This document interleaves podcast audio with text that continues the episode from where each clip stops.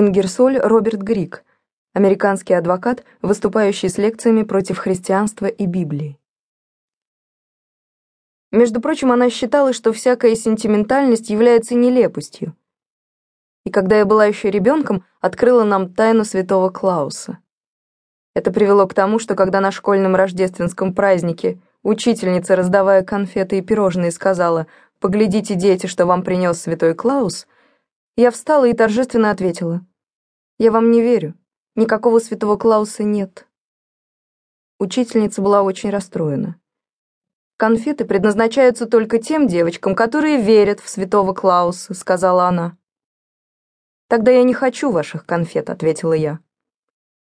Учительница неблагоразумно потеряла терпение и в назидание другим велела мне выйти вперед и сесть на пол. Я вышла и, повернувшись к классу, произнесла первую из своих знаменитых речей. «Я не верю в раком», — воскликнула я. «Моя мать сказала мне, что она слишком бедна, чтобы быть святым Клаусом. Это только богатые могут притворяться святым Клаусом и делать подарки. Тут учительница схватила меня и попыталась силой усадить на пол, но я, напрягая ноги, не далась. Потерпев неудачу, она поставила меня в угол. Но даже стоя там, я, повернув голову через плечо, продолжала кричать «Никакого святого Клауса нет! Никакого святого Клауса нет!» Пока она, наконец, не оказалась вынужденной отослать меня домой.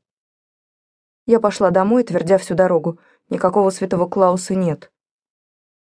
Я так никогда и не избавилась от ощущения несправедливости, которую учительница учинила надо мной, лишив конфет и наказав за то, что я говорила правду. «Разве я не права?» — спросила я мать, рассказывая о случившемся. «Ведь никакого святого Клауса нет?» Она ответила, «Никакого святого Клауса нет и нет Бога. Лишь твой собственный разум может помочь тебе».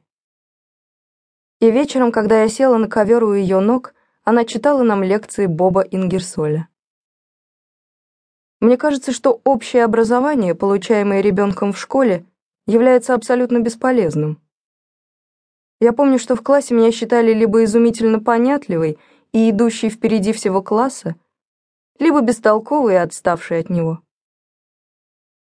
Все зависело от уловок памяти и от того, позаботилась ли я запечатлеть в памяти заданный нам урок.